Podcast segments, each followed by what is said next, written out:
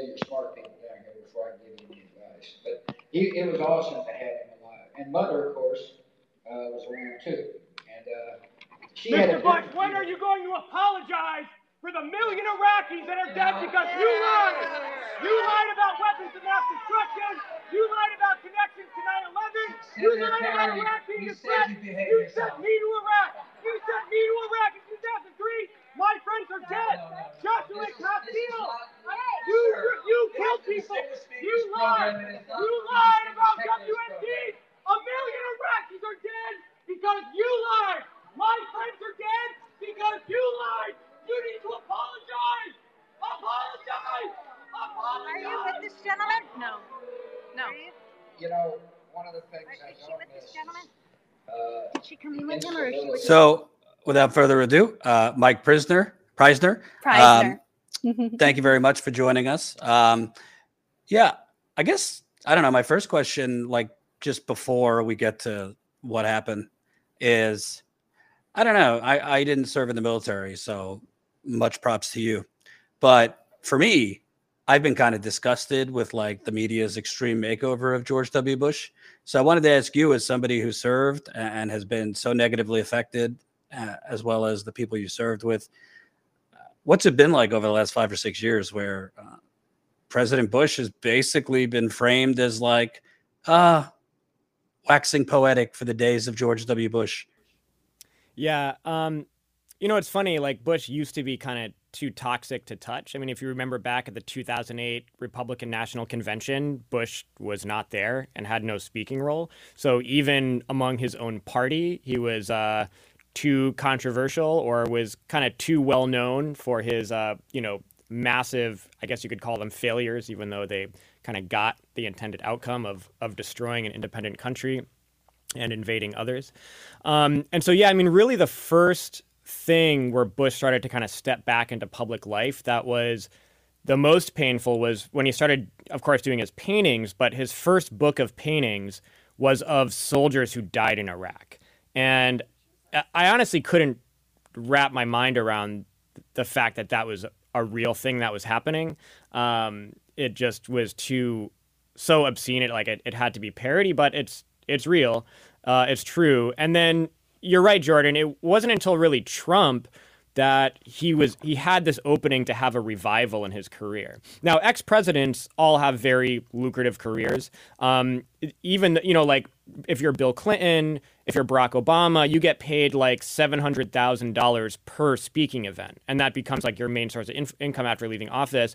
Bush is kind of like a D-list ex-president. He gets between a hundred thousand and one hundred seventy-five thousand um, for speaking events, but he's done over two hundred speaking events since he left office in two thousand eight, which means he's made uh, about $35 million in speaking fees since he has left office. And to my knowledge, is, uh, uh, none of them had, have been disrupted. So to kind of know that his career is not only kind of bounced back in, in some way as a public figure, but related to the Iraq War. I mean, the paintings uh, talking about his legacy as a president in like this positive, unchallenged way, like at the the event I was at. So yeah, it's it's it's difficult, and I I do want to say that um, for me it was kind of like two worlds in which I really.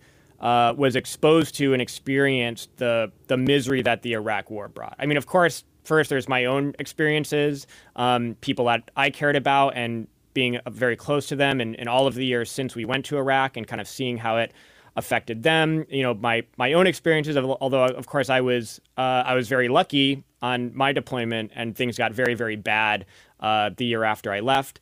Um, but then there was the the the after I came home and joined the anti-war struggle and was organizing among military families whose loved ones in the military had died by suicide or who were killed in combat or who were severely disabled and the families trying to pick up the pieces of a, of a son or a husband coming home completely different uh, organizing among active duty and, and other iraq veterans um, meeting getting to know them very closely and personally and seeing their lives kind of ripped apart and destroyed. And so there's, of course, my own experiences, but then there's the experience in the anti-war struggle. And you know the, um, you know, when I mentioned like my friends are dead because you lied, um, these are all people who died after they came home.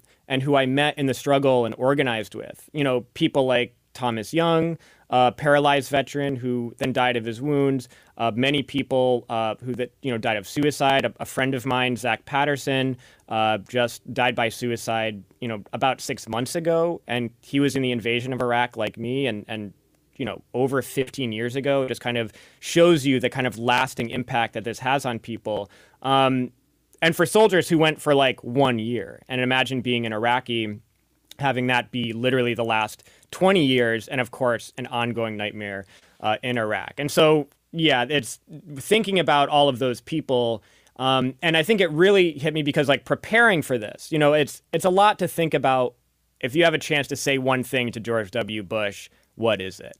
And it took a lot of, um, you know, reflection and thought. And so my idea was I wanted to uh, read the names of people who died uh, at Bush's hand, both Iraqis and um, Americans who uh, who I knew or had some connection to through organizing, and friends of mine who who lost friends there who asked me to put their names on the list, and even just creating that list was like, which I did for the entire day leading up to the event, was a, a great reminder of the real toll that that that war took on those people. Because anyone who's lost a close family member a spouse or anything, you know, that's something you never really recover from, especially when it should not have happened. It's one thing to lose a family member from uh, an illness or a disease or something, but when you lose someone from uh, a lie, um, a crime, uh, that's when you have this this yearning for justice and um, thinking about all those people going into that event that I had spent the day collecting from various massacres in Iraq and, and so forth, and then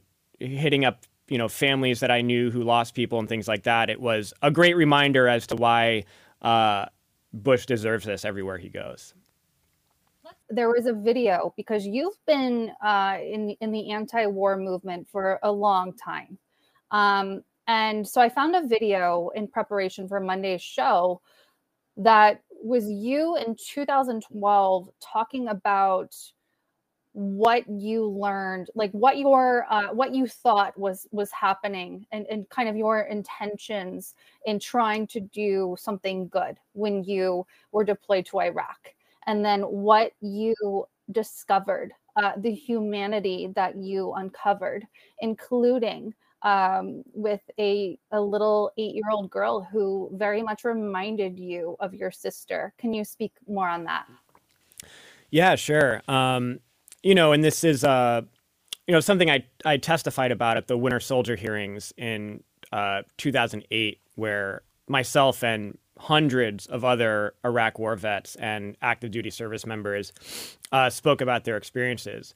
Um, but yeah, I mean, I at, I think for some important context, I joined the army like one month before the 9 11 attacks in 2001. So uh, the army I had joined was, it was just like a different world. And everyone going into the military, like everyone in my basic training, never, no one ever thought they were going to deploy anywhere because the idea of large scale wars, you know, just seemed like a thing of the past and not a thing of, of modern warfare you know, like the only war in recent memory was the Gulf War, where, yeah, a lot of soldiers went, none of them were in combat. All the sol- U.S. soldiers who died were pretty much killed by friendly fire, their U.S. bombing that screwed up and, and killed a bunch of Americans. Um, so there really wasn't a, a consciousness that if you joined the military, it meant you were going to war. And so my entire basic training was all people who were like, yeah, I was living in my car, and then this recruiter knocked on the window and is like, hey, do you want to live in the barracks? Um, you know, stories like that. I mean, it was it was like 99 i mean it's actually funny because when um, you know the drill sergeants would ask you why did you join the army? I was the only one who said to serve my country and it was like a joke and they would like laugh at you because everyone else would say healthcare college money job training. Those were the reasons people were joining at that time. Of course there was like a shift after 9-11 where you had a lot of people joining for revenge for retribution or to knowing the country is going to go to war and wanting to participate and all of that stuff. So the consciousness uh, changed a little, but um, but yeah, for someone like me who joined, you know, kind of with this real, you know, like we're so heavily indoctrinated in the U.S. about what what the military is as this force for good in the world. You know, I joined the army uh, when I was 17. Um, I actually turned 18 in basic training. Um, and so f- teenagers who are so heavily indoctrinated with this like American exceptionalism and the military is the most glorious thing you can be a part of. There's a real consciousness that you are this force for good in the world. And, you know, there really, for most people, really wasn't anything in recent memory to disprove that because there was like no big, you know, Vietnam was so far in the past and all of that stuff. Um, and so, yeah, so it was a big wake up call for a lot of us to kind of have this belief that in Iraq in particular, it was called Operation Iraqi Freedom. Uh, the whole point was Iraq was under a dictatorship and that we are going to go and bring democracy to Iraq and uh, a better life uh, for the people of Iraq. Um, you know, very quickly, you because I was a part of the invasion, you know, you realize that uh, Iraqis had a pretty good life before the U.S. invasion. Of course, their political system was dictatorial and there is severe political repression. And so, in the sphere of politics, it was, of course, uh, backward and bad. But in public life, healthcare, education, housing, I mean, Iraq was a very nice place. Uh, very nice place to live. I mean, uh, families from all over the Middle East would, you know, it was a great uh, honor to send your children to, to Baghdad to go to university. And so people from all over the, the Middle East would would aspire to go to, to go to school in Iraq. Um, and so there is, and despite you know the effects of the sanctions, which of course were very difficult, um, but to this idea of bringing a better life to a people that had a better life than the people I met in basic training who were joined had to join the military because they couldn't get access to healthcare or they couldn't go to college. Yet those were the people that were going to bring, deliver this better life to people who like had college. And I remember Iraqis being like, you guys have to like work to go to school. Like, what the hell is wrong with your country? Um, so of course there was that disconnect between this this caricature that we had in our minds of what Iraqi life and society was like. Um, but then, uh, of course, the occupation began, and as the occupation dragged on, um, you cease to be uh, liberators and you become an occupying force. And so my experience um, as just an occupying soldier, um, going on convoys, being at checkpoints, uh, you know, uh, working out in the, in the town in, an Iraqi government building and kind of seeing the way the occupation was managed by the then the Coalition Provisional Authority, which was basically U.S. dictatorship replaced uh, Iraqi dictatorship. Um, and so, of course, there were many moments that were real turning points for me that made me really disgusted with what I was being part of. Um, and one of those, as you mentioned, Jen, was uh, you know uh, coming face to face with a young girl who, uh, eight years old. My sister was eight years old at the time, who looked very much like my sister, and her and her older siblings spoke perfect English and were were pleading with us to get out of their house and uh, you know their their family the, all the men in their family were being arrested it was just a horrific um, thing to witness uh, young children, you know, just in complete terror at the fact that they were watching their fathers and uncles um, be taken away and in the back of a truck, not knowing if they're ever going to see them again. Uh, and so that, and I think for a lot of uh, people who went through the same transformation of me as as I did, is that the Iraq War was so much based on uh, racism, on anti-Muslim bigotry, on anti-Arab bigotry. Uh, you know, racial slurs were used, and this kind of you know, any American war has to dehumanize the people that you're fight, so you see commonality with them. Um, and that was one of those moments that you know made me think, like, what what would I think of me if this was my sister, and about the people that were in the American uniforms? And I knew what I would think. I would uh, want to fight those people. What did George W. Bush say to you during your protest? I, I listened to this over and over, and and I believe that he told you to sit down and behave, or an, uh, a variation of that. What did what do you hear? What did you hear? Yeah, I I heard sit down and behave yourself. Also, uh, kind of funny. I mean, it's it's funny because um, in 2002, I actually saw George W. Bush speak. Also, he came to Fort Drum, New York, where I was stationed. Actually, they they picked a bunch of soldiers to sit behind him during his speech. And so I was one of those soldiers picked. And so I'm sitting like almost directly behind him during his speech. And I, I watched his speech right before uh, going into Iraq. And so, um, yeah, it was interesting to have been that 20 years ago, like under his command, uh, where I would have to sit down and behave if, if he told mm-hmm. me to. Mm-hmm. Um, and then fast forward 20 years, so much has happened. and then I was in a completely watching him speak in a completely uh, different context. Oh, that's so infuriating. Um, Colin, why don't you go ahead and play uh, the uh, the action from the next night uh, that I had sent. okay. th- sir, this is not the uh, time. This is not the time for that, sir. Yes. Uh, no. No, it is uh, disrespectful to the audience. Yeah. Yeah, no. There we go.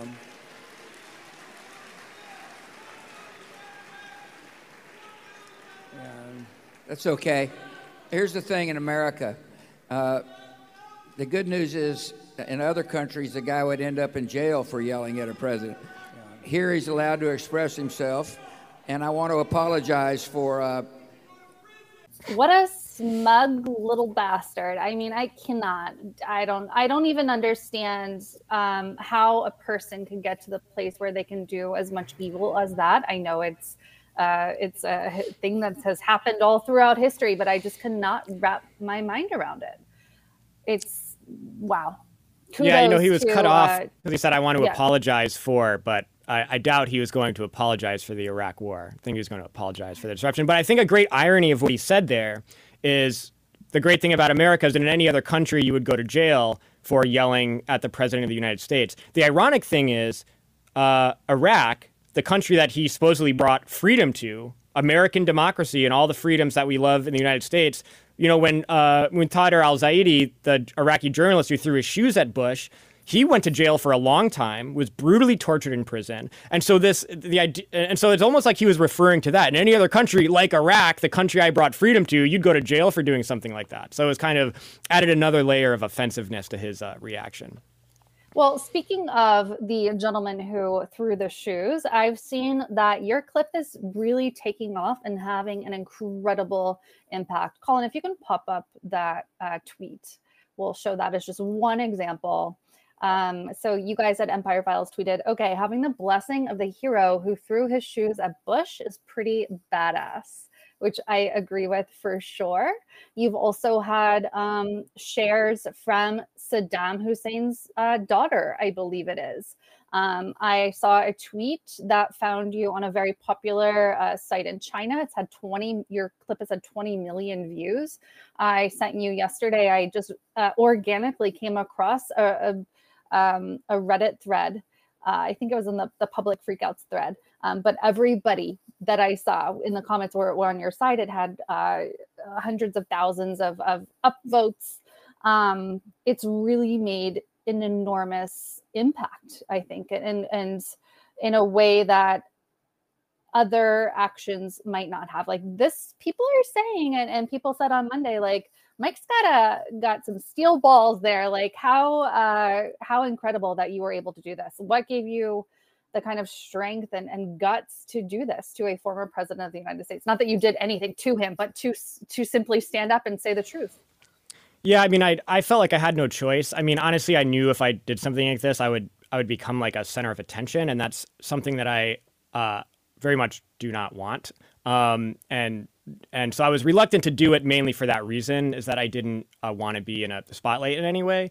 But I just I just had to. I mean, when I knew that he was speaking and that I could get tickets, I mean, it's I just felt such a responsibility to all the people that uh, would appreciate me doing that. And so I felt that I had no choice. And then, of course, going back and thinking about all the people important to me and their families uh, who, you know, have never recovered uh, from what Bush did, and in particular thinking about the Iraqi people and the the, the reality that they live now uh, because of this. Um, you know, I knew that I that I had to do it. I think mentioning that the the greatest thing for me, you know, it's it's gone around a lot in left spaces, it's gone around even in conservative media, it's going around. The the most heartening thing for me is that it's it's uh, being shared widely among Iraqis. Um, knowing that I'm an Iraq war veteran, you know, I, I think they have plenty of reason to reject me on that basis, but the most meaningful thing to me is is uh, that the people I feel a great debt to um, supporting the action and and appreciating it and being able to see it. I'm I'm so happy that so many of them are able to see it. Another interesting thing is that it's almost most popular among like high school age kids. Like I have a lot of like on Instagram and TikTok, it's like young people that are liking this, which is funny because you like weren't alive uh, when Bush was around. You don't have the memory uh, of this, and I think what this means is, and I think, I think the the popularity of it, the virality of it, uh, of course, like I I struck a chord with people, and and what I did resonated with people. Um, not so much because of me or any abilities or anything like that. Um, I think it's because people really crave and and resonate with militant action. I mean, there's so much going on in this country that's bad, um, from the foreclosure and eviction crisis to the the inability of people to survive under COVID um, to the all the different myriad problems that working class Americans are dealing with, and uh, and the idea that a, a, militant action where you are confronting, you're getting dragged out by security, all this stuff, the fact that that struck a chord with young people who, of course, were radic- radicalized by the racial justice movement, of, of the George Floyd movement, and, and other uh, recent social struggles. I mean, I think it's a, it, the popularity of it is very encouraging to me because it shows that actions like that, you know, you don't have to have a massive protest. I mean, you can make a difference, you can do something important, you can do something effective with a small group of people like I did. I organized that with a, a, about a dozen people I organized that action with who are doing logistical support, all of that stuff. You don't need a large number of people to do something effective. And I think that the the the fact that it has has gotten so much support um, from young people, from affected communities, uh, military families, all that stuff. It shows that people are ready for militant action. And to me, that's the most encouraging thing to come out of it. It's just this endless hamster wheel where, like, we occupy Iraq, Afghanistan, uh, we're basically helping out the genocide in Yemen. Then we leave a long time later. Uh, we create, you know, vacuums for other uh, terrorist groups to come up not because you know for, for no other reason other than we've been occupying their countries. Yet the united states government and their corporate media propagandists keep framing all of this as you know self-defense and you know the grave threat of iran or you know the taliban there. Uh maybe we are pushing these terrorists into being terrorists. Yeah i mean it's you hit it on the head. And of course this this thing, of course, is blowback from American foreign policy, a hugely destructive American foreign policy. And I, I, have to bring up that you know that was that kind of rhetoric, you know, was in the, of course, the post the very the recent post 9/11 era that kind of like faded away over the years. And I saw it brought back for the first time recently by none other than Tulsi Gabbard on 9/11, oh. saying how we were yeah. attacked on 9/11 because like we're not all converting to Islam and all. It was really like it was really like a Bush statement uh, that was put out. And um, you know, it's interesting if if that's the if that's the logic there that countries who are like non-Muslim nations are the target of so-called radical Islamic extremism because they want to like convert countries to Islam and any country that's not like a Muslim country is being targeted by by Muslim terrorists. Um, why isn't like you know Cuba like an atheist state? Like they don't have to worry about terrorist attacks from radical Islamic extremists. There's actually a probably a pretty long list of countries that are non-Muslim countries that have no concern at all about being the subject of a terrorist attack. What countries do have to worry about being a subject of terrorist attack? It's imperialist countries who have a legacy of occupying, colonizing, invading, bombing uh, countries and, and having people from those countries then come and launch attacks again. Countries like France, countries like the UK. I mean, they have pretty bloody legacies in the Middle East. And so that's why they have a, to, a concern about and have you know have been subject to uh, terrorist attacks in, in, the past. So it's pretty clear that if you look at what countries uh, are subject to attacks, and of course a lot of Muslim countries are subject to terrorist attacks. Uh, and so if you actually look at what countries are are getting attacked by radical Islamic extremists and which countries are not, the idea that it's about our values or about our religion, it all just completely falls apart. And it shows that if you are going to be a country that wants to occupy, kill, displace people, there's probably going to be some repercussions for that. And so the the solution to uh, if anyone's concerned with radical Islamic terrorism, the solution is is just getting out of the Middle East, um, stop a stop the war against Arab and Muslim peoples around the world, um, and you know, pay reparations and all the stuff that needs to happen for there to be justice. And this idea that we need to keep fighting a war on terror, which you know, Biden was just at the UN General Assembly saying, for the first time in 20 years, we are not at war. It's like, well, I'm pretty sure we're at war in countries across Africa. We're in Syria. We're in Iraq. We're still very much at war, bombing Yemen, so forth. Um, and so they they want to they want to create this new appearance that the war on terror is now a thing of the past. When of course we still have boots on the ground, many places, drone striking many places, bombing many places. It's um it's it's an era that is still very much with us,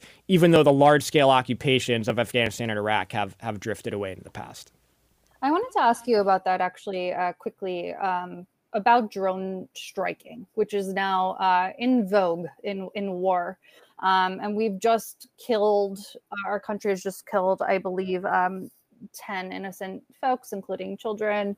Uh, what is your, uh, what do you say to the idea of us moving towards, as Tulsi Gabbard has been on, on these platforms. I think Fox News with Tucker Carlson saying uh, that the move towards drone strikes keeps our troops safe, but it also removes the humanity, the humanity that you saw when you were told to do certain things against Iraqi fam- innocent Iraqi families, um, and in that little girl who reminded you of, of your sister. So drone striking, uh, troops doing that now. Where's the humanity? Yeah, I mean, Tulsi even took it a step further and said we need to do this against like Muslim governments. So she was basically talking about oh, like we need to start drone yeah. striking like Iran and Pakistan and Saudi Arabia. So she took it to a whole new level, which mm. um, I think was very good that she made crystal clear her her foreign yeah. policy. Um, but yeah, I mean, you know, Daniel Hale, who's sitting in a prison cell right now, who was a drone operator who then blew the whistle on U.S. drone operations, really helped prove that the vast majority of victims from drone strikes, 90 something percent, are not the intended targets, which is code for civilians, people who did absolutely nothing. That parting gift that Biden gave to Afghanistan of massacring an entire family, mostly children, with a so-called precision drone strike, kind of perfectly, uh, you know, is emblematic of the U.S. drone warfare program, which is very vast. I mean, it was extremely escalated under Trump. I think Trump escalated drone strikes by like 400%, which is because when you, you have to overcompensate. If you're removing troops from an area, you got to keep killing people if you're the empire. So you just replace uh, people being killed with bullets by people being killed um, with missiles. But so I think the, the idea that drone strikes mostly just kills innocent civilians.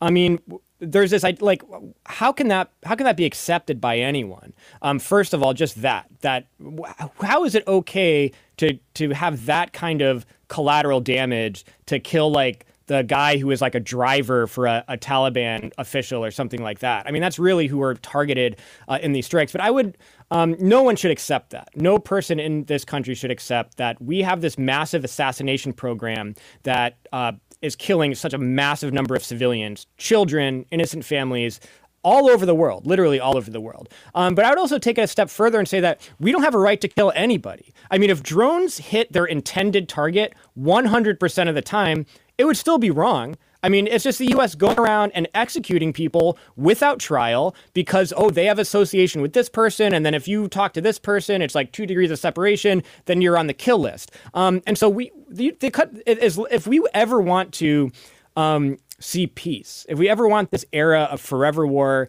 to really end, this uh, threat of blowback to really end, um, if, if we really want to move on from this era of war, um, the U.S. has to be a country that doesn't think that it has the ability, like no other country does, to go around the world and kill whoever it wants, whenever it wants, uh, without charge, without trial, just because it says this person is bad and they uh, deserve to die. I mean, it's just absurd when you when you really think about um, th- th- this this kind of role the U.S. plays in the world as like judge, jury, and executioner, uh, and then you know, ninety five percent of the time we execute you know just the someone's innocent family. But even that idea that we can just go kill anyone we want at any time is just is pretty absurd when you think about it. I, I think we talked about it yesterday, Jen. We get it for the believe it when we see it people. We get it. You don't have to throw them a parade yet. I do think it's at least kind of optimistic that at least a couple days before this deadline, they're still holding firm. But predictably, Jen, oh, CNN and I, I haven't even watched MSNBC, so it could be worse over there. Yeah, probably. But predictably, uh, the Clinton News Network, um, they're not happy about this. They are not happy about this over at CNN. In fact, they are aghast. It's almost like they Mhm. had a meeting. Their They're 9 a.m. really edit- they had a 9 a.m. editorial meeting led by Jeff Sucker, Sucker, uh, their president, and said, Mm. "Here is the po- talking points." Okay, because I mean, I did not wake up to watch the first show, but I had a few shows on, so you don't want to watch, and it is literally the same propaganda, lies, misleading framing that is the reason, frankly, older people, excluding our great older viewers, neoliberal older viewers, what they are seeing on CNN right now is the reason older people vote for Hillary Clinton, vote for Joe Biden, vote for Obama because they're fucking lied to over and over and over again. So yeah, the disdain that these CNN anchors clearly have for the squad and progressivism and you know holding the, line for the people is is very clear. Yes. So, Colin, let's start with the clip I, I sent you about five minutes ago.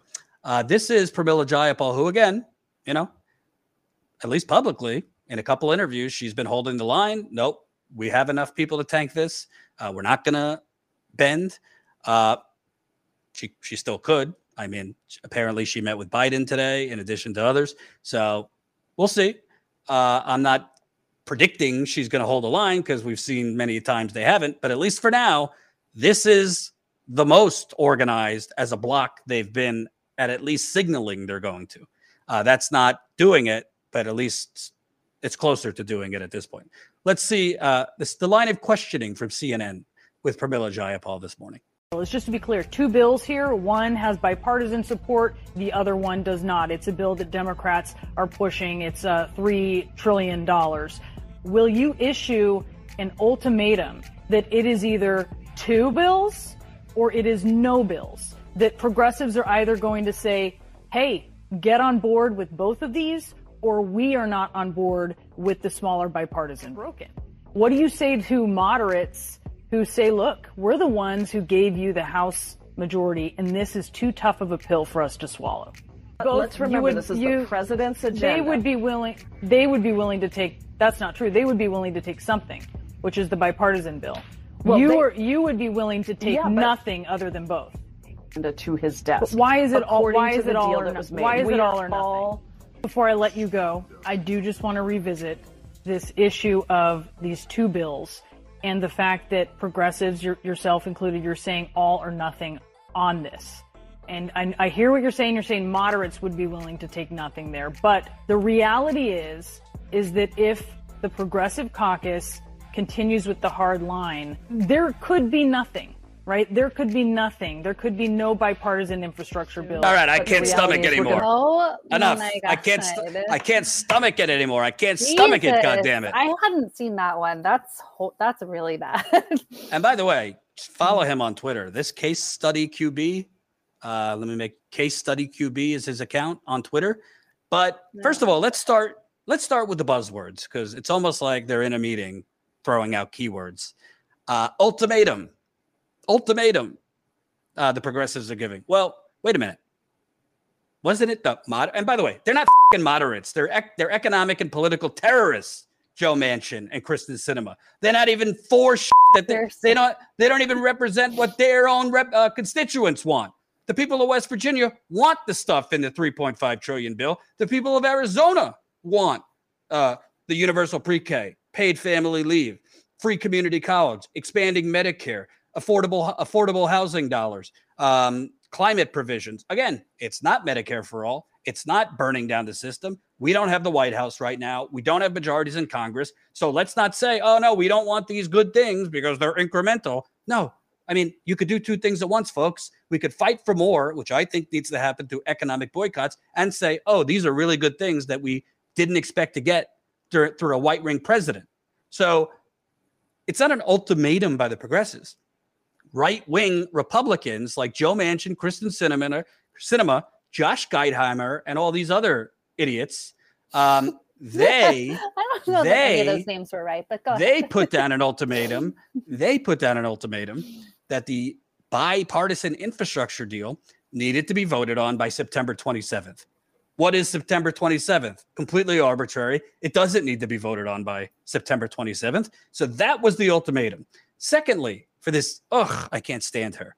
Uh, secondly, you want to get nothing rather than something? Isn't it CNN's duty to actually explain what that something is?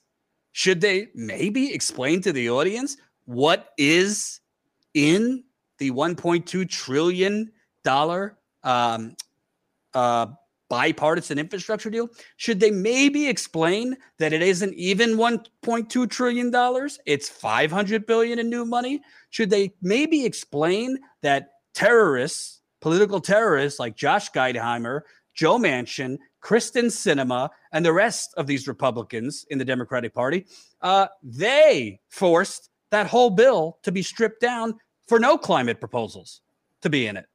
Uh, maybe they should explain that who is actually providing the infrastructure? Is it the government? Like, you know, FDR in the good old days, government jobs programs? No, it's private companies. And there is something going on, which I don't want to bore you. Uh, I think uh, uh, the American Prospect has done a great job on this. Go read them on this. There's something called asset recycling that's going on in this bipartisan infrastructure deal. So it's just, Jen, I'm sorry. I know I'm going on a rant, but it's just complete and utter propaganda, very on par with state media in China or, or other countries. This is literally state propaganda media from CNN. And maybe tomorrow I'll watch MSNBC because it's probably that's a, worse That's there. risky. Oh my god. And, and then, and by the way, a real mission. by the way, Um, by the way, can I just say, sure. Pramila Jayapal, wake the f- up, okay? Fight back in these interviews. I know you're from like, you know, the Pacific Northwest and everything's nice over there. Uh, like, why are you letting them frame this this way? Why don't you say, excuse me, excuse me for a second? Uh, the agreement that was made by the president, not us, by President Biden, by Speaker Pelosi, by Chuck Schumer, okay, was that these would be together, that they wouldn't be separated. So we are not breaking the agreement. We are not being unreasonable. We are following what the president of the United States, Joe Biden, pretend to like him on CNN, what he wants. This is his agenda. So you're framing it and you are pushing a narrative that is false. Secondly, what I just said, explaining, you know, you you Brianna Kyler, you CNN, you seem very focused. It's almost like it, Keilar. It's almost like if they presented a shit sandwich to you, but it was voted on by both the Democrats and Republicans, CNN says it's a victory as long as it's bipartisan. The American people don't give a fuck about bipartisan compromise. That is a Washington created myth. Excuse my French, everybody. They don't care about bipartisan compromise. In fact, they want Democrats to act like Democrats of the 1930s and 40s. So that's just one clip. We got a few more. Jen, if you Yeah, have thought if you have thoughts on that. Well, I, I do. Can are you done or should I? Not not really, but go ahead. Wait, wait a little bit. All right. No, yeah, I, I I echo all of your thoughts. Um, except I want to add that these networks. So we're very clear here at Status Quo. Jordan and I are very clear about where we stand politically. We're clear. We we very clearly separate our journalism from our personal thoughts. Uh, and I think that that is the the best option because the uh, corporate line uh, for journalists is, oh, we're impartial. We don't, you know, give our opinion. But in watching that Brianna Keilar clip, she's clearly giving her opinion, and that's something you'll see as a common thread across all of these clips. You can you can see the venom seeping out of their pores for progressives in in Congress, and it's it's not hidden, but uh, yeah, they're they're partial, uh, so called, and it as part of that though, it's not just a matter of of pretending that they're neutral it's that they're withholding information. So they're presenting only only part of the story. They're presenting only only part of this. And to an average American viewer who who maybe as a liberal watches CNN or whatever, like maybe on their lunch break, maybe they they see one of these clips. That's potentially all of the information that person's going to have. about this bill. They don't care about the reconciliation deal. If these political terrorists and political hijackers and Wall Street servants pretending to be public servants, if they got their way, eh, maybe you'd have like a 900 billion, 1 trillion uh, reconciliation package. Yeah, you could have like the child tax credit in there. Yeah, maybe we'll give you paid family leave, maybe free community college, expanding Medicare. No, too too expensive. Uh, universal pre-K, nah, too expensive. Uh, climate proposals, yeah, we could tinker around the edges, but nothing major because most of us are bought off by the fossil fuckers. So this is what they want, and a a legitimate journalist would say, yeah, but it's not actually two separate bills. They're not two separate things because politics works in terms of leverage. Politics works in terms of, you know, you blink or I blink. So obviously, uh, you will you commit on this show if these progressives vote for this uh, 500 billion dollar infrastructure deal? Will you right now commit? You will vote for the 3.5 trillion reconciliation deal. And of course, he would say no, because they're not going to commit to it. Because if they get their way and their bill gets paid first, gets passed first, then there is no pressure on them. They have all the leverage, and you'll be lucky if you get 1 trillion and it'll be a joke. And they'll say, oh, the Democrats delivered shots in the arms, uh, got out of Afghanistan, uh, gave you a bipartisan shit sandwich, and gave you a couple couple little crumbs in a, in a reconciliation deal. This is a political terrorist. Jim Sciutto is a joke. CNN is a joke. I don't even honestly, I don't even know why progressives bother going on there. Come on here. Come on. Uh, d- you know, democracy now. Come, go talk and rally the, the progressive troops. You know, I don't agree with a lot of progressive channels on a lot of things, but one thing is true: these folks have not come on these shows. Um, for some reason, they're trying to convince older viewers being prop uh, being fed propaganda by CNN. Uh, one more clip, if you guys could take it, uh, Colin. If you have the, I think it's another Kate Bolduan clip. So Josh Gottheimer, he's one of the moderates you're, talking about, and one of the people that Pramila Jayapal is calling out in that soundbite. He was also just on CNN with my colleague Jim Sciutto, and he said his words are, "It makes no sense to vote against an infrastructure bill that does so much and has so much bipartisan support." Do you agree with that? Yeah, I agree with that. I wouldn't vote against this it. This is why this makes vote, me feel. This is why I feel crazy because this this is why I, people are right to feel crazy watching how this is going on in Capitol Hill right now. You agree, but we don't agree. And in fairness to John Yarmuth, uh, he is not for just voting on the re, on the reconciliation uh, on the uh, bipartisan 500 billion deal. He's saying they have to be together. First of all, first of all, uh, again, do viewers not like demand to be provided any information? She says that has so many good things in it. Why don't you tell us what's in it? Your your coworker, your colleague in the morning show kept saying, "Oh, this is great. There's such great things in it." She wouldn't explain what's in it. You say there's such good things in it. What's in it? Yeah, there's some good things in it. You know, broadband, more access for rural communities. You know, there 500 billion dollars let's let's be serious here. I mean you driving on your roads that's a that's pennies on the dollar for what we need in this country in terms of actual infrastructure. But they just push that because it's bipartisan. And by the way you got this for nafta. Oh it's great bipartisan. Pass nafta. Uh, repealing glass-steagall. Bipartisan. Crime bill. Bipartisan.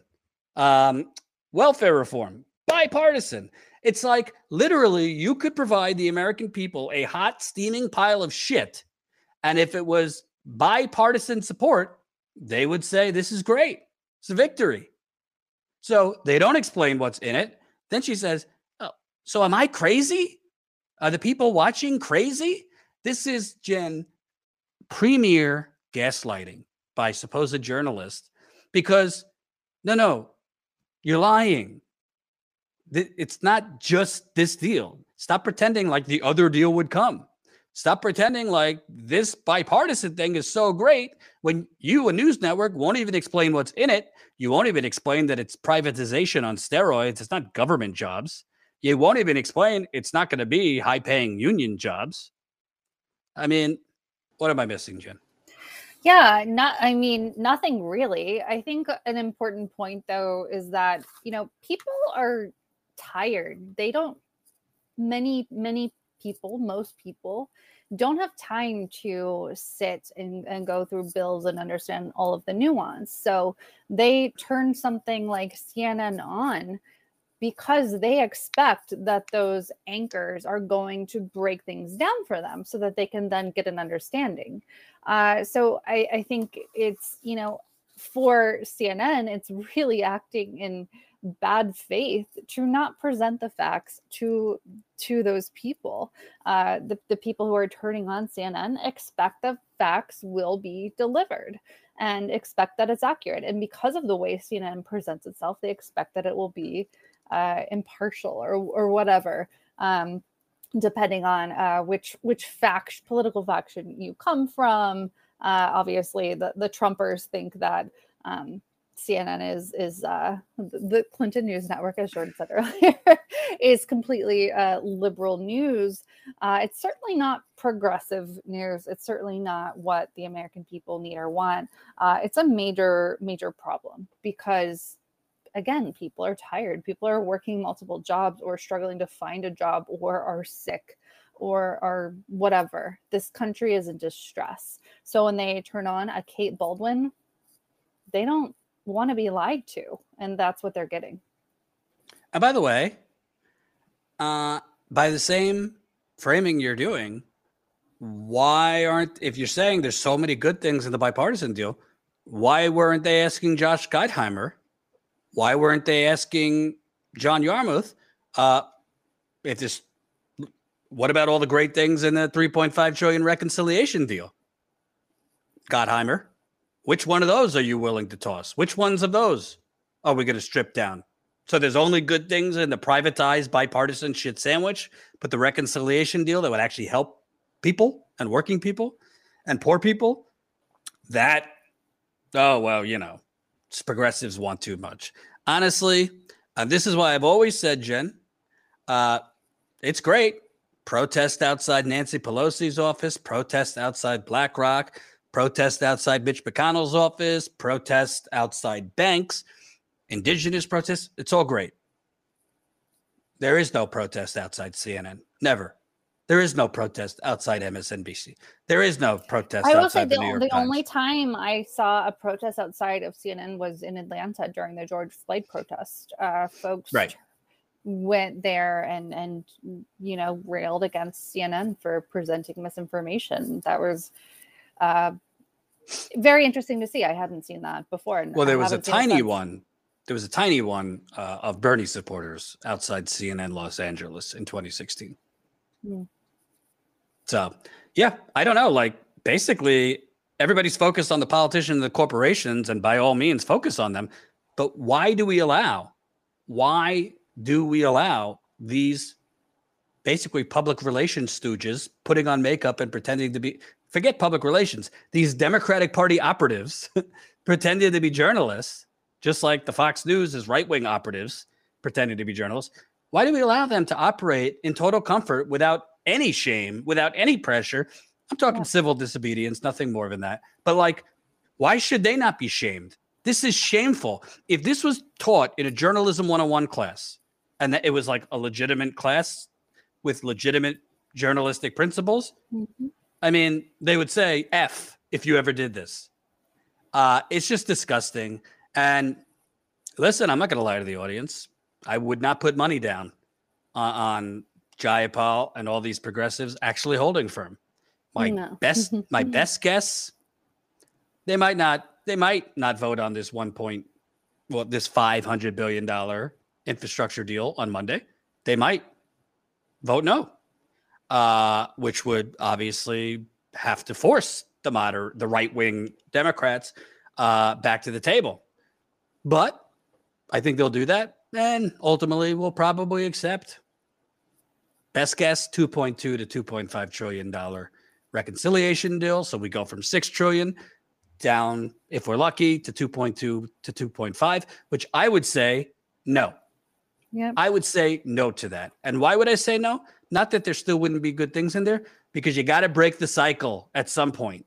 You have to put your foot down at some point and say, we are not going to continue this endless corporate hamster wheel of lobbyists and Wall Street servants, elected officials that are Wall Street servants, essentially stripping good bills. Remember, Bernie and uh, wanted 6 trillion and basically stripping it down to the bone and then framing it as a victory.